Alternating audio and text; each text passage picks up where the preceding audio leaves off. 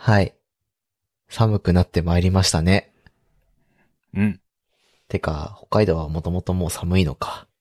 そうっすね。しばらく前から氷点下行ってます。最高や。はい。ということで、えっ、と、ブラックフライデーに Amazon でお布団を買いました。お、星です素晴。らしい。いいね。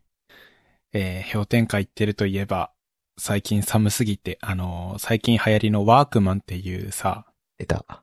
知ってる人いるかもなんだけど、なんか、作業用の作業服とか、あと、あの、防寒的な服を安く売っているお店があって、うん。今日そこに行って部屋着とアウター、超あったかいやつを買ってきました。服です。お、準備バッチリ？準備バッチリ。もうね、そ散歩できないぐらい寒くてね。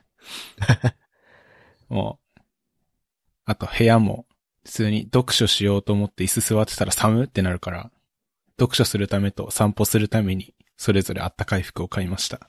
僕の実家、あれだもんね。あの、コンクリートそうそうそう。ね。寒さ。が厳しくなると、ちょっと、こう、床とか壁がキンキンになってくるんだよな。そう。冷気が、どこからともなくね床と壁から漂ってくるんですよね。うちは、木造2階建てのアパートなんだけど、うん下の人が暖房を焚けば焚くほど俺の部屋が暖かくなってくれるから、ちょ、ちょっと節電になっちゃってるっていう、いいね。なんか、申し訳ない気持ちになる季節になりました。はい。ということで、今はい日は、二人会です。MK が、ちょっと忙しくて、うん参加できないということで、二人でやっていきます。えーす、なんか、えっと、あれだね。はい。 Slack 見てたら二人とも忙しそうで、これが師走かと思った。そう、ちょっとね、でかいリリ、でかく、でかいん、でかくもないか。まあちょっと、昨日のリリースが近づいていて、おー、マジで。やらね、師やらねば忙しさ。うんうんうんこう、自分で、なんか、やり、こうしたいなって思ったスケジュールから大きく外れてたから、ちょっと、むむむって感じ。な状況で、うんうんうんちょっと、どうしようかなと思ったんだけど、ちょっと問題解決したから、今日早く帰ってきた。うん。よかった。よかった。はい。ということで、頭の方から行くか。うん。チャット GPT。最近？最近なのか？あー、わかんない。僕、さっきツイッター見て知ったから、最近な気もするんだけど、自分の観測上。これリリースいつなんだろうね。あ、わ一応ね、オープン、うんあ、えっ、と、何について話そうかというと、うんチャット GPT っていう、うんえっ、と、収録日の12月2日、今トレンドになってる。今なのか？ちょっと前からトレンドになってる。えっ、と、オープン AI ってところが開発した、トボットー。うんうんうん。かな？の話。えーっとね、ペーパーが出た、ペーパーというか、その、プレスみたいなのが、ブログが出たのが、11月30日、2日前だね。あー、そうだったんだ。うん。ただなんか、あのチャット GPT のその、アプリ？ウェブアプリがいつ出たかちょっとわかんなくて。うん。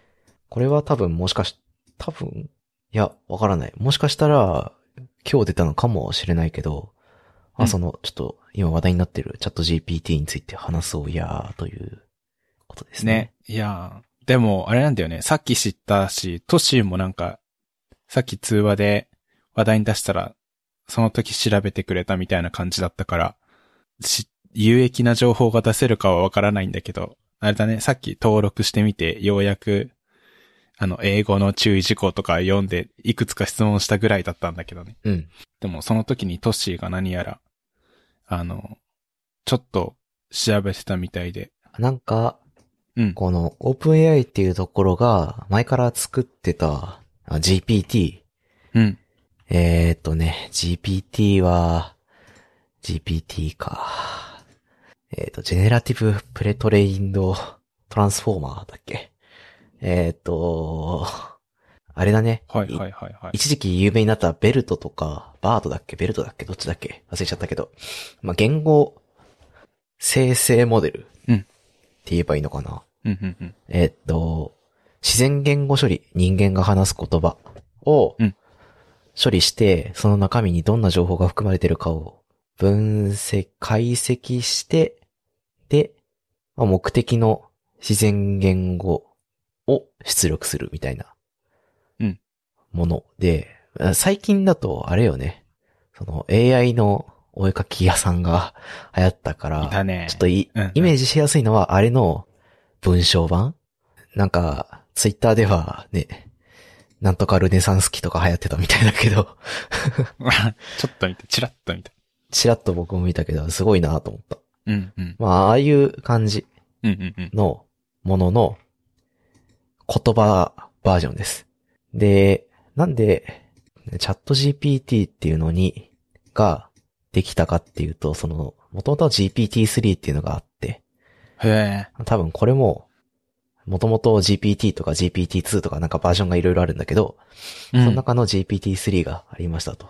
で、もっとすごいの作ろうとして、なんだっけ、インストール、インスト、インストラクト GPT か、みたいなのができたんですよね。で、これで、うんさっき話した GPT-3、その GPT の系譜を辿ってきて、これまでで一番性能が良かったねって2020年に発表された GPT-3 ってモデルがあったんだけど、うん。まあ、こいつを、と、あの、超える性能出しましたよーとうん。いうのが、まあ、インストラクト GPT。うん。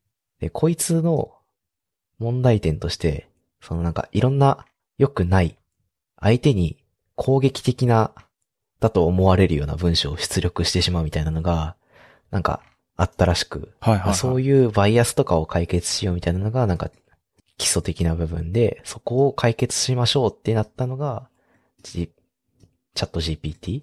みたいなことらしい。へえという。ことが分かった。すごい、この短時間で。で、何やら、何やらこいつは、その、例えば、さっき僕らがやったのは、うん。AI に善悪の判断は可能かとか、うんうん。あの、この世にはなぜ質量が存在するのかとか、うんうん。あ僕か書いてるのは仕事疲れたよみたいなこと書いたら、うんちゃんと休もうねみたいなこと返せる。おーすごい。うん。そういう、その、問いに対して答えを返すみたいなのができるのに加えて、なんか自分の誤りを認めることができるみたいなことがツイッターに書いてあって、へえ。ほんまかって思うぐらい、その性能が高いらしい。ね今、ツイッターでちょっと調べただけでもいろんなことをいろんな人がやってるね。うん。なんか、僕が研究してたのは何年前だ？もう5年とか6年ぐらい前なんだけど、うん。知らぬ間にここまで来てしまったかとうんうんうん。いうくらい進化してしまいましたな。ね、なんか、僕が学生の時、なんだっけな、2045年にシンギュラリティがうんぬんかんぬんみたいな本がなんか課題図書みたいなとことがあって、それ読んだ時はほんまかいなと思ってたんだけど、なんか肌感として、お、マジかも、みたいな気がしてきた。なんかね、うん。なんかこれでに人間の言葉が理解できてるかと言われるとそうではないとは思うんだけど、まあ、そうだね。そう。でも、人間が入力した自然言語の情報を理解し、理解なのか、こう、ベクトル解析し、なのかわかんないけど、ちゃんと学習して、ね、それにうん。対応するというか、回答を用意できるっていうのをなんか、僕が研究してた時のディープラーニング AI の世界からは、なんかもう、か、なんか信じられないぐらいの進化になってて、わーおって感じだったね。ね。さっき僕が試したのだと、あの、NHK のラジオ番組かなんかの企画である、夏休み子どか子供科学電話相談室みたいなやつにうん。来た過去の質問、なんかまとめてあるページがあったから、それを適当にかいつまんで投げてみたら、まあ、謎々っぽいのは無理だったけど、うん。ちゃんと、ちゃんと、マジガチの回答が返ってきて、すごいなって思いましたね。だから、なんだろう。逆に、あの、なぞなぞだと歯が9本の際が好きそうな野菜はってなぞなぞのサイトから引っ張ってきて書いたんだけど、うん。これは、あの、言語モデルであるため動物や野菜の思考をお答えすることはできませんみたいな感じで。逆、逆に安心した。なぞなぞはまだいけるぞみたいな。でも科学的な子供の純粋な、な、なんで空は青いのとかは多分全部バッチリ答えられちゃうんだろうなと思って。だっけ？な、なんとか産卵みたいな効果があってね、みたいな。そうそうそうそう。パンはパンでも食べられないパンはパンだって、あの、パンダは、あの、白黒のあいつね。うん。で、書いて送ってみたら、そんなジョークはつまらねえと言わんばかりの そのパンの定義と、食べられないパンとは何何ぞやという話と、おー。お前のジョークは寒いぜ。そんな言葉存在しねえよっていう、あの、し辛辣な言葉、答えが返ってきた。あマジレスだ。マジレ、マジレス返ってきた。ちょっと、ジョークを笑える AI を作らなきゃいけないな。やっぱ我々は。でもなんか、ツイッター見てたらさ、割と質問の仕方をめちゃめちゃ工夫して、あとなんか、何のキャラっぽく答えてみたいな感じのやつ付け加えに付け加えたらさ、ジョークっぽくなんなかった回答。ツイッターチラッと見た気がするけど、やってみるか。もうどっか行っちゃった。興味ないねって言ってほしいね。そう、それこそさっき知ったっていうか、今日の5時ぐらいから話題になりだしたみたいだね。うーん。だからまだまだ遊び方が発掘されていくでしょ遊び方が発掘され、小説を書き、う。うん。ピクシブで禁止され。あなんか、ちょっと話題話題が本筋から逸れてしまうけど、あ。うん。こういう面白いおもちゃをさ、うん。正しく遊ぶためのツールとか、その技術の進歩を喜ぶとか楽しむためのツールとして使わない、使えないのはちょっと悲しいよな。そうだね。なんか、できるのとやるのってさ、意味が違ってくるじゃん。うん。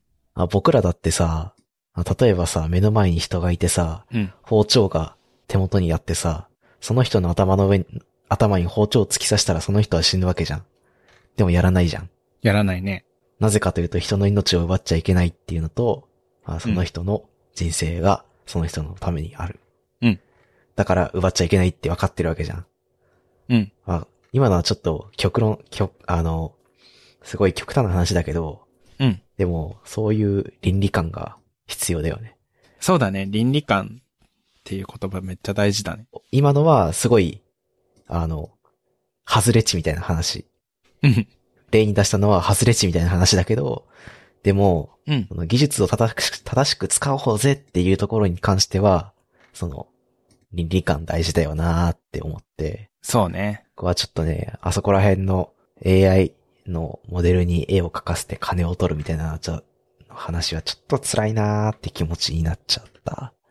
から、うん。なんか、このまま面白いツールとして定着してほしい。このチャット、チャット GPT も。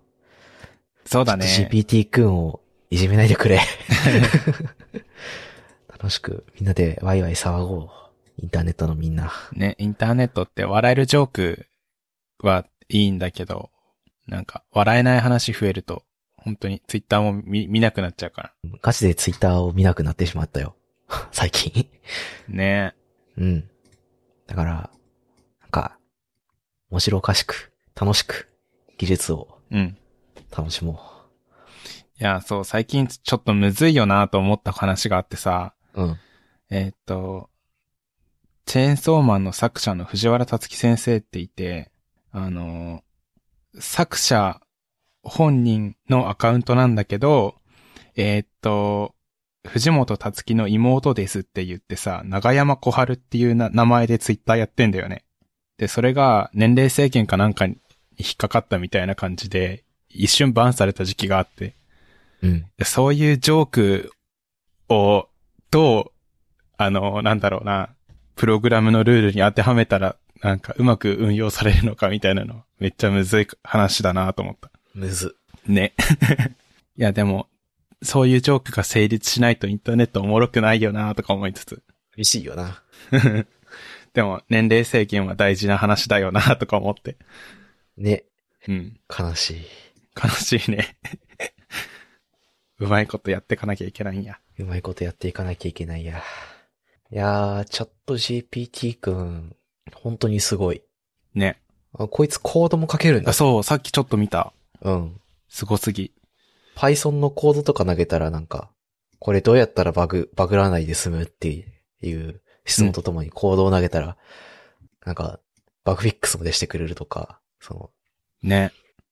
リファクタリング。数式もちゃんと。書けるみたいなうん。話が、その、OpenAI のサンプルのところにあって、うん。なんだこいつって思ってるし。かも、ツイッターで見たのがさ、EC サイト構築に必要なテーブル一覧を出力してみたいなこと言ったらさ、こういうテーブルが必要ですよね、みたいな。まあ、商品とユーザーと うん売り手、売り手とうん。購入履歴があって、みたいな。在庫在庫概念があって、みたいな。そういう話ができるのか。うん。俺らいらなくなるな。ねマジで、謎謎か、あと、えーっと、なんだっけ。えーっと、なんとかのスープみたいなことをやるってよくしかなくなる。ああ、ウミガメのスープ。あウミガメで。す。水平思考だけしてればいい人類になってしまう。ここまで来てしまったか、人類。いいね。おもろいやん。なんかやっぱトランスフォーマーなんだなトランスフォーマー、GPT の T か。そう。その、AI の、AI というかディープラーニングにおけるトランスフォーマーの話をすると、うん。僕も全然理解してないんだけど、うん。なんか、元になってるのはアテンションだったはずなんだよなあ、ちょっと待って。えーっと、あ、違うわ。深層学習の幅広い分野で用いられみたいなの出てきた。うん。なんか、昔はアテンションって言って、なんかうんどういうデータに注目を、重みを一番かければいいのかみたいなのを学習する機能、機能というか機構うん。メカニズムがあって、自然言語処理とかでめちゃめちゃよく使われてたのね。うん。でもなんか、な、何が問題なんだっけあれ。まあでも、このアテンションがね、うん。本当にすご、すごかったんですよ。はいはいはい。なんか、解けないよねとか、性能低いよなこのモデル。どうしよっか。アテンション入れれば、あ、うまくいったわ。みたいな。すごっ。そういうレベルで、その、あらゆるモデルに必要とされてて、うん。まあ、あれはね、すごく、まあ、ちょっと、ジョークみたいな感じ、タイトルだったけど、Attention is all you need みたいな、はいはいはい。all you need is kill みたいな タイトルの論文まで出たり、でも、本当にね、それぐらいすごかったんですよ。うんうんうん。で、なんか、そのあ、そのアテンションっていうメカニズムを進化させたのが、トランスフォーマーだった気がする。ええー、なるほどね。で、こいつは、詳しいメカニズムを話せなくて、申し訳なくなってきた。いや、全然、ただ、この収録前にパッと出した話題で、そこから調べ始めてみたいな感じだから、逆にここまで説明してもらえるんだと思って、すげえと思って、トッシーすげえって感じ。まあ、一応勉強してたんでね、ちょっとは、ちょっと。僕はもうツイッターで見た超すごいマルコフレンサーっていう単語しか理解できてないもん。超すごいマルコフレンサー。言えて妙だけど、もっとレベルが高い。ね、多分厳密に言うと全然違うんだろうなとか思いながら見てる。うん。例えば、y イコール ax プラス b の式を学習して、するのが、なんかマルコフレンサーだとしたら、うん。いや、この例えは良くないな。うーん。あペッパーくんと、うん。ペッパーくんと、えーっと、サイコパスの、あれなんつって言ったっけ？シビラシステム？あれは人間の脳みそ使ってるから AI ではないんだけど、うん。まあ、あれを比べてるようなもんかなう。わ、全然違え。全然違う。その、使ってるパラメータがそもそも、アテンション、トランスフォーマーとか、今出てる深層学習のモデルは、あの、数個とかじゃないんですよ。うん。オーダーが全然違う。うんうんうんうん。桁が、桁がね、10個以上違うはずなんですよ。うんうんうんうん。それぐらいそのパラメーターが多くて、で、そのたくさんのパラメータを使って、いろんな式をこう重み付けしたりとか、っていうことをして、うまいこと出力を目的のものに合わせるっていう風な学習をすることで、全体のし、K としてのまあパラメータを、こう、見つけていくっていう風なことをするのが学習って言われてんだよね。うん。なんで、その、たくさんパラメータ使って、すごい複雑な式、一本の関数を学習して、で、そいつを使っていろんな問題に答えられるようにしようっていうのが、なんかすごい簡単に言うと、深層学習のアイデアうんなんだよね。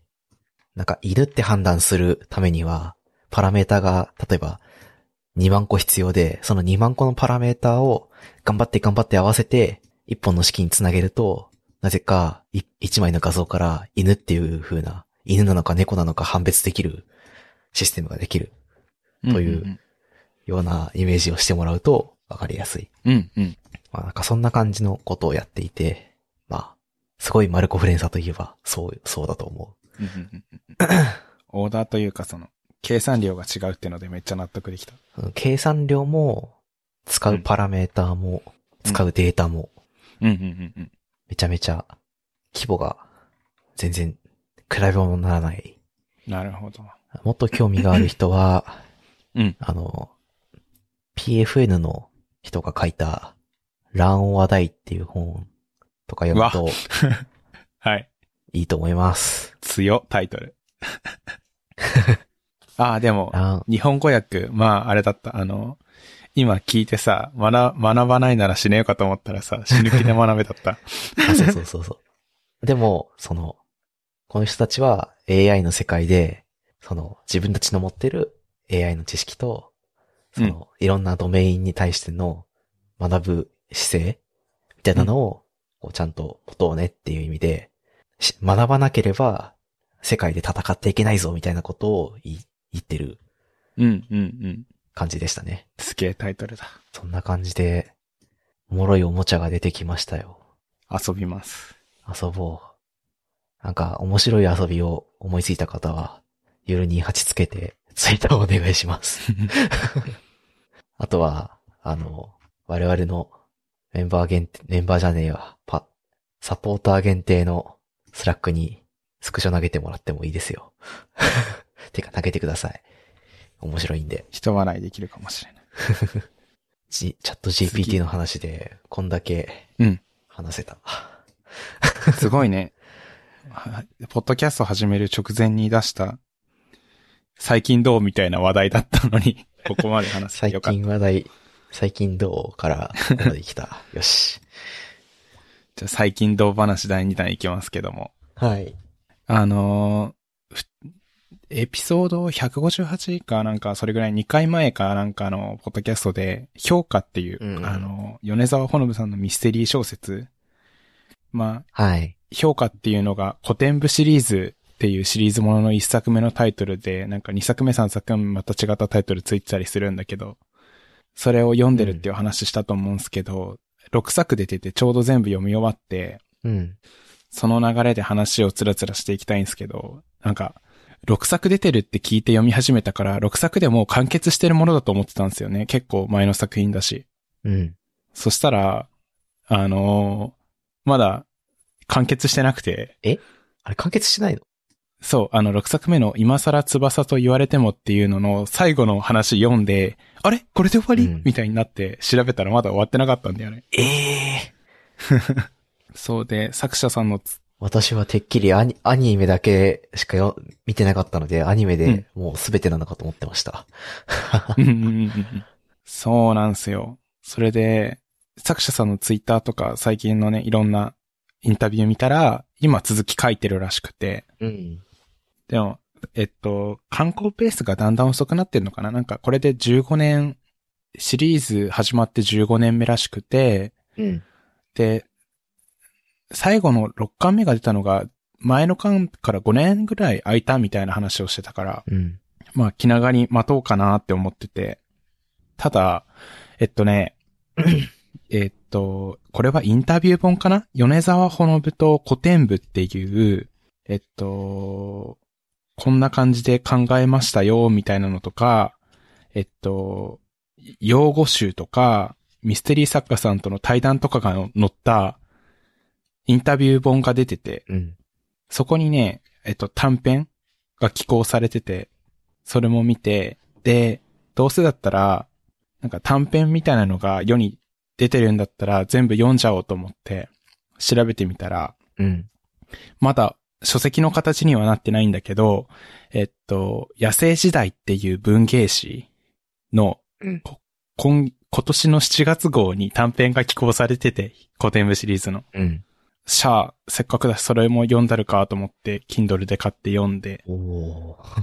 なんか、文芸誌買ったの初めてだったし、文芸誌。あのーうん、そう、その、書籍になる前の連載というかね、うん。短編が寄稿されたまとまる前の状態うん。までを追いかけていくと自分がなんか思わなかった。いやー、へえ、しかも、ええいいな産方等も。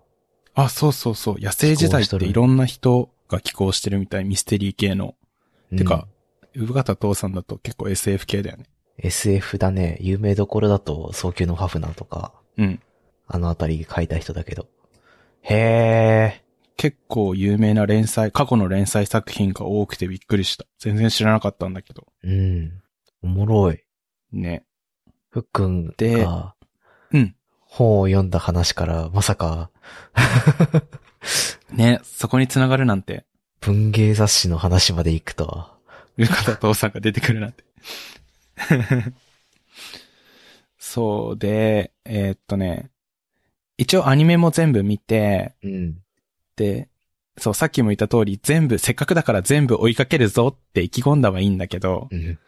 えっとね、アニメ見て OVA 見て、で、えーっと、キャラソン聞いて、で、ドラマ CD も出てるんだっけな。そこはまだ、あの、正規の方法で聞く手段確立しかねてるんだけど、うん。あと、えっと、ラジオ CD も出てると。ラジオ CD ね。そう。坂口大輔さんと、あと、は、ど忘れした。チタンダ L 役の、えーっと、佐藤さとみさんか。佐藤さん。がパーソナリティで。そう。で、たまに、あの、主要メンバー全員揃って、いいな中村雄一さんと茅野愛さんも来るみたいな。もう追いかけてったらキリがなくて。ぁ。いやー、わかるそうなんだよ。しまいにはなんだけど、うん。あの、えっとね、米沢ほのぶと古典部っていうインタビュー誌に載ってるんだけど、その、主人公たちの本棚っていう企画があってさ、主人公たちの本棚はだいたいこんな感じじゃないですかねって原作者の人がさ、あの、想像して 本を羅列してんだよ。なるほどね。それも気になってくるし、あと、インタビューを読んでたら、その、この話はミステリーの有名なこういう話のオマージュをやりたかったみたいなインタビュー出てきて、え、そこも追わなきゃいけない気がしてくるみたいな感じで、もいやー、文学作品う、を、網羅するのが難しすぎる。うん文学作品を追い出すとそうなるんだよね。そうなんだよね。あの文学作品書く人って大体文学作品が大好きなか、うん。まあ大嫌いか、わかんないけど、でも大体の人が 文学作品にのめり込んだ先に自分が文学作品を書いてることが多い気がしていて、うん。その人たちが好きな本、好きな話みたいなのを、こう自分の作品でもちょっとオマージュしてやろうみたいなことをよくあるから、ここもね、うん。果てのない旅をしたことがある。あー、やっぱ、経験あるか。なんか、いつになったら終わるんだ、みたいな。いや、終わりはないから楽しい。ね。うん終わりがないから楽しいんだけど、ちょっと疲れるな、みたいな、くらいのめり込んだことがあった。ねうん、うん、うん、うん、うん。いやー、そうなのよね。だからもうね、どこまで追うかね、決めかねてるんだけど、今のところね、順番に読んじゃいそう。で、危ない。え 全部を しかもそこでまた好きな作品見つけたらもう終わりだよね。終わる。そして、あそうの、いうん。床がねじ曲がるほどの重力を発生する、あの、謎の本棚が出来上がるんだよ、ふっくんの家に。ね、きしむわ。うん。床が、こう重力でねじ曲がってるのが、よくわかるよ。そのうち。うん。しかもさ、あの、トッシーにこの間、収録外かなんかでさ、おすすめしてもらった、炎上父さんの、えっと、これはペンですと、おえっと、セルフリファレンスエンジン。おここれ本棚で、えっと、本、図書館で見つけて借りてきたんですよね、今。お手元にあって。これも読み始めてしまいそうだから今、危ないんだよね。読んでみよう。読んでみよもう、これはね、もう借りてきてるからね、読むんですけど。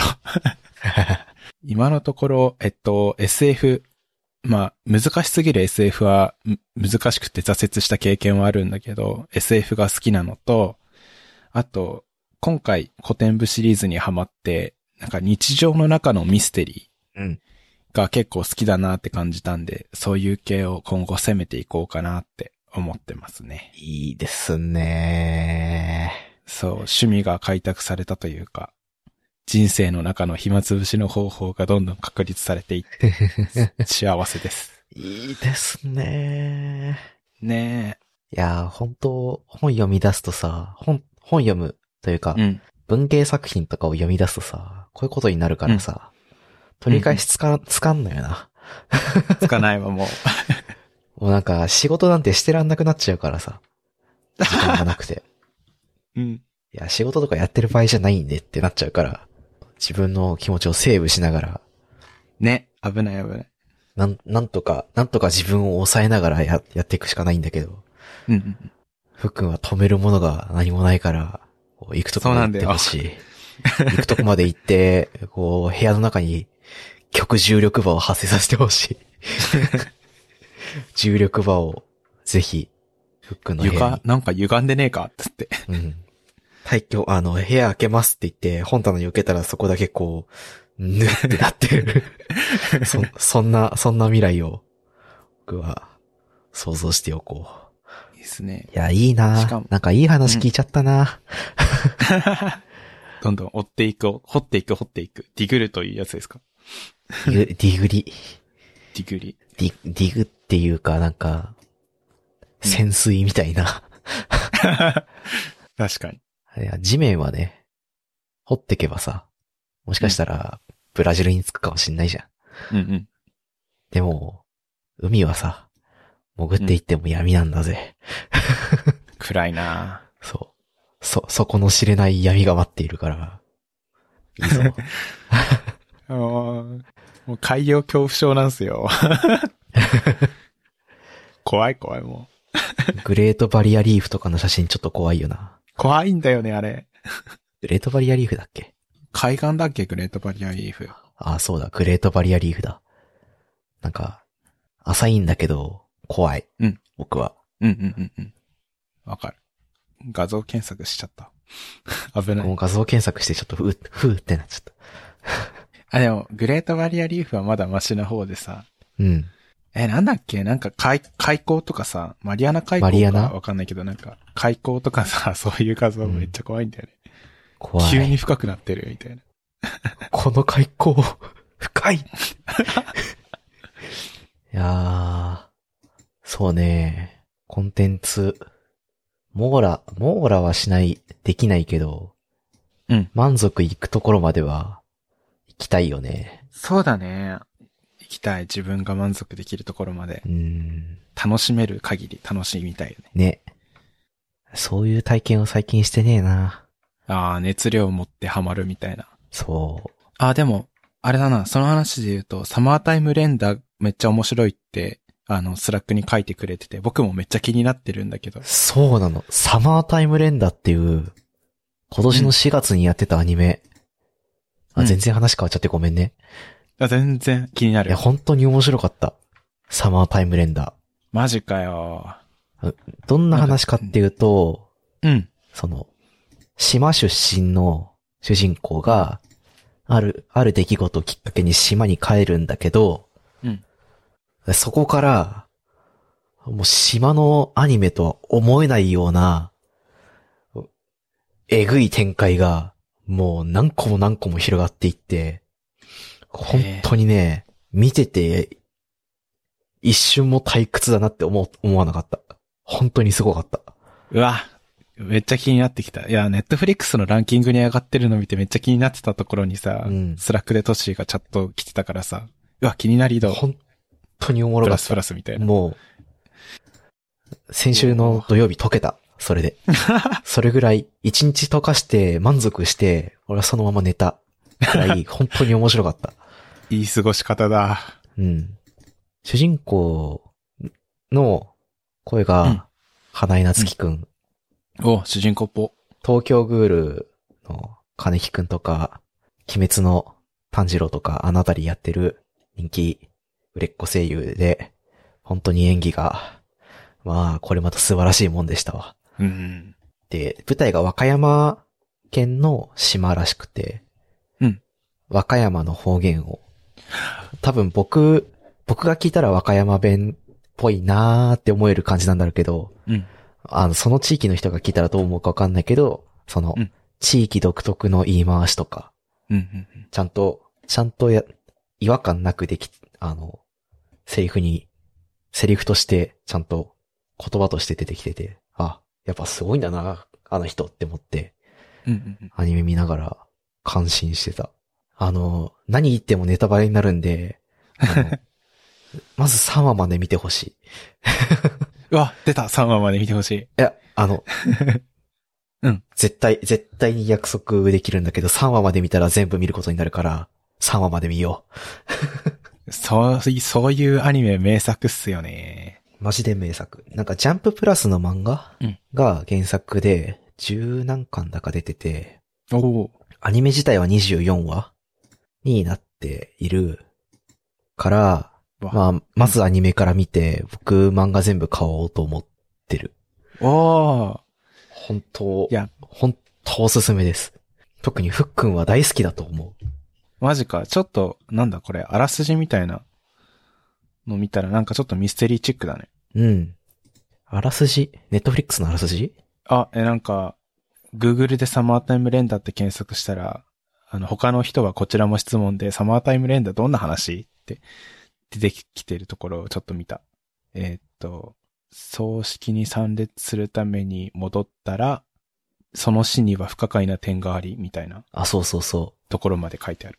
幼馴染の子が事故で亡くなっちゃったっていうのが、なんかその、さっきの出来事なんだけど、帰って、葬儀に参加して、で、なんかおかしいぞみたいな話を主人公が聞き、うん。なん、なんだ、確かにおかしいみたいな。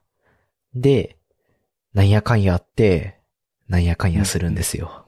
うわーなんやかんや。なんやかんやがですね、もうどう言ったってネタバレになってしまって、マジで展開がつまらなくなっちゃうんで僕は何も言いません。うわあの、見てください。ーこれはね、見ます。一週間以内というか明日見ようかな。うん。あのね、サイバーパンク、エッジランナーズあったじゃん。うん。エッジランナーズも良かったし、僕大好きなんだけど、あの、あれも。うん。僕、今年見た中で一番好きかもしれない。このサマータイムレンダー。結構えぐいね。ほん、本当にそ面白い。本当に面白かったし、うん。あの、展開が読めないし、すごかったです。語彙力がないです。えー絶対見なきゃ、それ。SF、ホラー、は、箱庭物って言えばいいのかな？はいはいはいはい。みたいな要素が入り混じってて、やはり本、当に離島というか島だからか。そうそうそう、島なんだよね。で、島から出る言葉一切ないうわ。ちょ、ちょっとミステリーチック、サスペンスチックじゃん。そうそうそうう。ん島から出ないけど、島の中で全てが起こってて、島の中でうん。全ての物語が進んでいく。SF っぽくてミステリーっぽいって、うん。さっき小説で言ったこれ好きかもに、ど、ドンピシャすぎる。だろう？だろう？うん。うん。だろう？うっす。あの、本当に事前情報全、何も入れないで、1話から3話まで見た方がいいと思今、マッチで、ネットフリックスのランキングに並んでたしか知らないから。う。うん。僕も最初ね、うん。なんか、僕最近学、学園ものとか学生ものあんまり見なかったんだけど、うん。なんかこれはね、それ、その影響でちょっと遠ざけてたんだよね。